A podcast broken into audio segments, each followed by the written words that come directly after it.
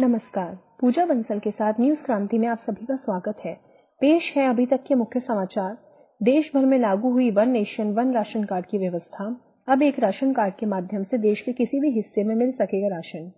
भारी बारिश के साथ केरल पहुँचा मानसून। राज्य के 10 जिलों में जारी किया गया अलर्ट। गुजरात में कोरोना का कहर। भाजपा विधायक बलराम थनावी पाए गए कोरोना पॉजिटिव। पाकिस्तान सरकार बनाने जा रही अनोखा रिकॉर्ड। चालू वित्त वर्ष में 15 अरब डॉलर के लोन लेने पर हो रहा है विचार। प्यार के लिए रिश्तों को किया शर्मसार, प्रेमी के साथ मिलकर बहन ने की अपने भाई की हत्या। अब समाचार विस्तार से। मौजूदा केंद्र सरकार ने अपनी बहुप्रतीक्षित योजना one nation, one ration card को आज पूरे देश में लागू कर दिया है।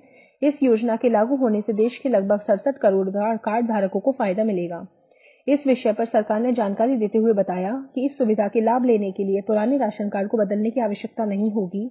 उदाहरण के उत्तर प्रदेश के रहने वाला कोई भी व्यक्ति अपने गृह जनपद के राशन कार्ड पर दिल्ली की किसी भी राशन की दुकान से सामान ले सकता है। इस सुविधा के लाभ उठाने के लिए लाभार्थियों को राशन कार्ड के साथ आधार कार्ड रखना भी ज़रूरी होगा। केरल में मानसून ने दस्तक दे दी है। मौसम विभाग के मुताबिक दक्षिण पश्चिम मानसून केरल पहुँच गया है। भारतीय मौसम विभाग के उप महानिदेशक आनंद कुमार शर्मा ने सोमवार को कहा कि आज केरल में मानसून का आगमन होगा।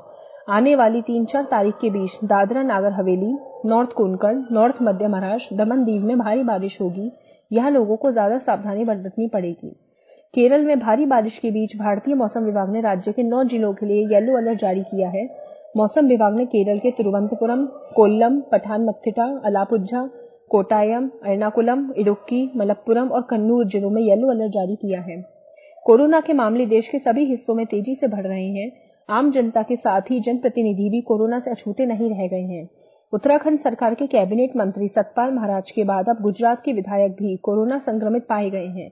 गुजरात के नरोदा से भाजपा विधायक बलराम थनावी के कोरोना संक्रमित पाए जाने के बाद से हंगम मच गया है। बलराम थनावी कोरोना संक्रमण काल में जरूरतमंदों के बीच लगातार सामान वितरित कर रहे थे।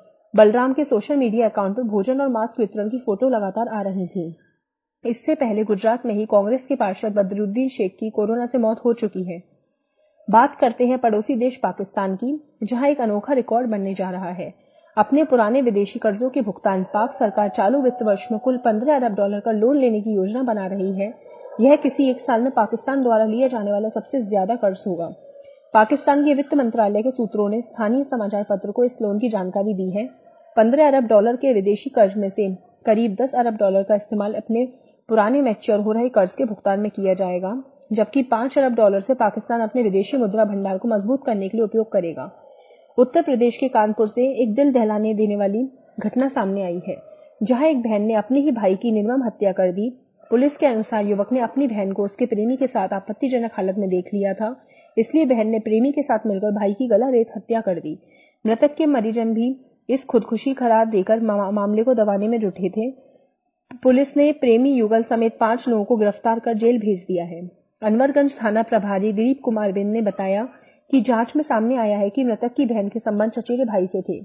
ईद के दिन युवक ने दोनों को आपत्तिजनक हालत में देख लिया था। इस पर झगड़ा हुआ था।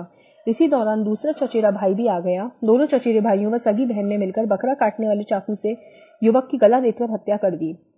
उन्होंने चाकू सीवर कैंप में डाल दिया था। पूरे परिवार ने वारदात छिपाई और घटना को आत्महत्या बताकर गुमराह किया।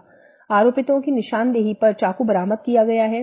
हत्या करने पर चचेरे भाइयों, सगी बहन को और सबूत मिटाने व वारदात पर पर्दा डालने के पर ज़फ़र के पिता, माँ, भाई, चाचा, ताऊ को पकड़ लिया है।